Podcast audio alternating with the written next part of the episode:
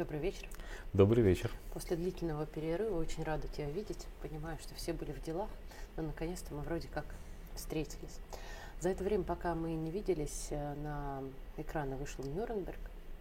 Фильм, э, который, во всяком случае, очень многие мои знакомые, как и я, шли на него с содроганием, потому что любое патриотическое кино за последнее время вызывало много вопросов и опасения, что э, пропаганда у нас делается все-таки не просто топорно, а очень как-то э, не цепляющий, скажем так, не работающий.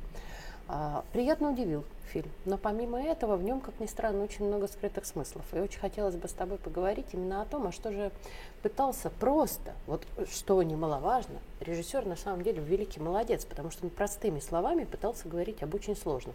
Практически э, с него надо всегда брать пример, мы стараемся, но все-таки думаю, что нам тоже есть куда расти.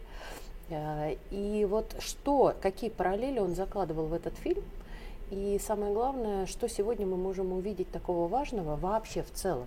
Вот смотри, Чебурашка вышел на экраны, при этом всем кассовое кино. Нюрнберг, который начинает собирать тоже очень неплохо, при том, что, ладно, Чебурашка, это семейная история, а Нюрнберг, на минуточку, это это, наста- это настоящее патриотическое кино. Мы с, э, с позднесоветских времен к сожалению, привыкли к тому, что патриотическое кино и вообще патриотическая пропаганда – это всегда пошлость. Да. Мы так к этому привыкли, что нам стало казаться, что так всегда, везде, и у всех, и у нас тоже, и будет всегда. Я помню, с какой завистью, вот в том случае именно с белой завистью, смотрел я американское кино про то, как они спасти рядового Райана. Угу. Ну, там, правда, тоже целый Спилберг. Вот, понятно, что великий режиссер. А, как совершенно фантастическая, не имевшая никакого отношения к реальности история, заставляла в себя поверить и поверить именно в те смыслы, которые закладывала в нее американская пропаганда. А мы, думал я тогда, так не умеем и уже, видимся, не, видимо, не научимся никогда, потому что мы сами себя лишили этого права на искренность, на искреннюю веру в то, что мы хорошие, что мы на стороне добра. А вот сейчас у нас действительно появилось, ну пока еще не созвездие, пока еще пара звездочек на все еще затуманенном небосклоне, но все-таки у нас появилось кино, в котором есть именно это. Два фильма таких у нас появилось. Это «Праведник» Сергея Урсуляка и это «Нюрнберг». И оба этих фильма отличаются одним очень важным свойством.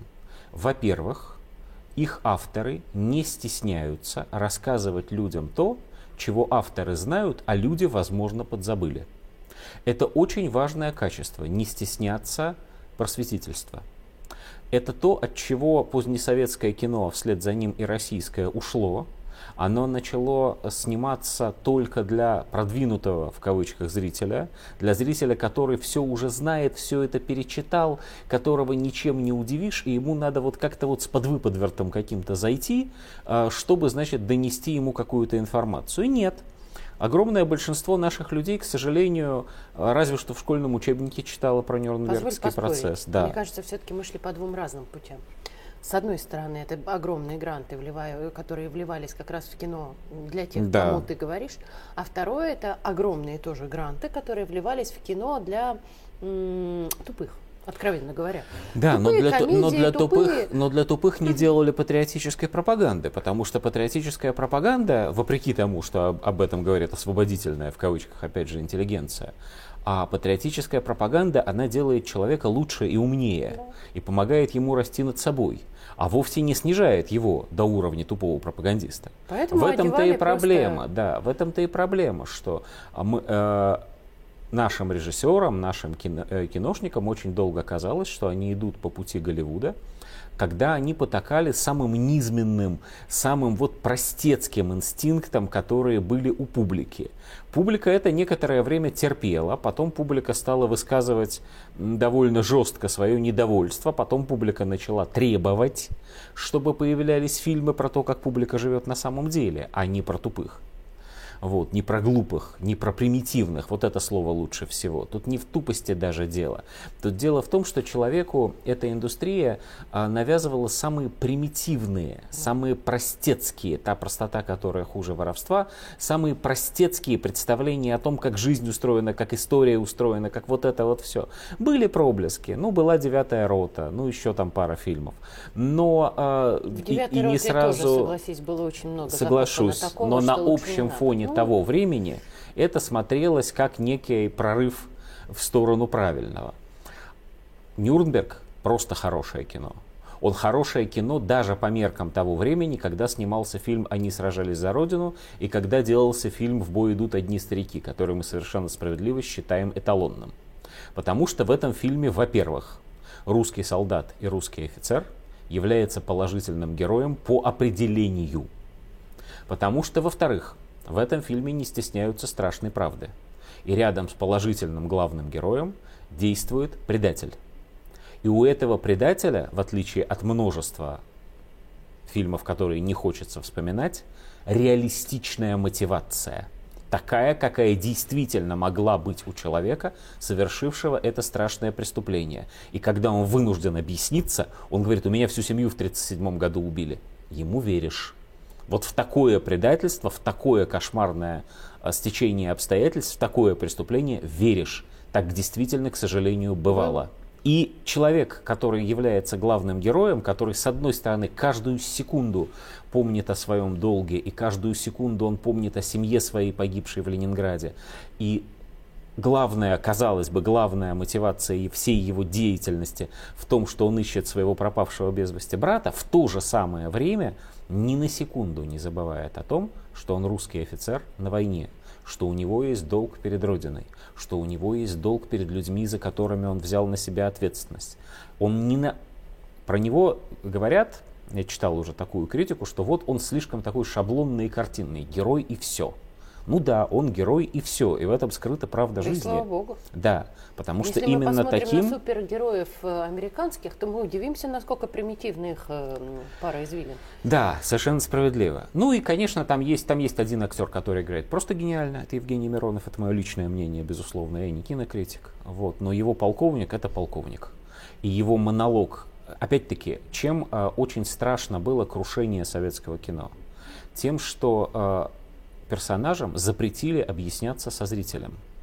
Запретили говорить зрителю какие-то важные принципиальные вещи прямым текстом. А в хорошем кино на самом деле это бывает необходимо. Просто честно сказать, почему герой ведет себя так. В, именно в момент катарсиса, в момент наивысшего напряжения – и когда главный герой вбегает к своему начальнику, значит, с, э, с огромной претензией, что ты же своих подставляешь, а тот ему говорит, тебе девочку жалко, мне тоже жалко. Мне всех жалко. И он показывает эти папки за спиной, папки, приготовленные для процесса. И он говорит, понимаешь, наша с тобой задача не только ее спасти. Наша задача состоит в том, чтобы это никогда не могло повториться. Чтобы о каждом не было забыто, Потрясающая способность Запада, я позволю себе некоторое обобщение, потрясающая способность Запада состоит в том, что Запад умеет забывать и умеет заставлять забывать других. Они навязывают нам, как своим противникам, войну памяти. И это вовсе не значит, я как, как часто думают, сказать, да. что право на жизнь тем самым. Правильно ли я понимаю, что мы даем себе этим фильмам надежду и право на нашу жизнь, на жизнь русских. Конечно, на... потому что самое страшное – это становиться манкуртами, людьми без исторической памяти. И когда, я о чем и говорю, когда они ведут против нас войну памяти, они не пытаются нашу память заместить своей. Это было бы полбеды, как ни страшно Стереть. это звучит. Они хотят, чтобы у нас не было вообще никакого прошлого. Да, что, когда была война, что является основой вашей идентичности? Нет основы, нет и идентичности никакой. Именно поэтому нужны именно такие фильмы. Фильмы прежде всего Обратите просветительские. Внимание, еще очень важно, да. ведь в этом фильме сыграло очень много актеров из э, западных стран. Ну, конечно. И более того, это тоже дало возможность нам просветить. Я еще раз скажу, что это сделано в хорошей, в лучшей традиции советского кино, потому что в советское время была а, такая практика совместных картин. Она не всегда была успешной, не всегда эти фильмы были самыми лучшими, там бывали вполне такие эпичные, как сказали бы сейчас, провалы. Но сам принцип, что когда ты снимаешь кино совместно с немцами, про Германию и про Россию, это кино получается глубже, это ки- потому что оно э, освещено как бы культурой обеих об- стран и обоих народов. Этот принцип верный. И, даже это видя именно актеров реально немцев и или еще реально одна, американцев, и еще, вот, и вера. еще одна очень важная вещь в этом фильме, кстати говоря, идеологически абсолютно точная, что когда мы союзники, тогда мы союзники. Что когда мы с американцами были вместе, Ничего не Да. могло да, повлиять. мы сражались. Спасибо огромное. Очень Спасибо приятно. тебе, взаимно.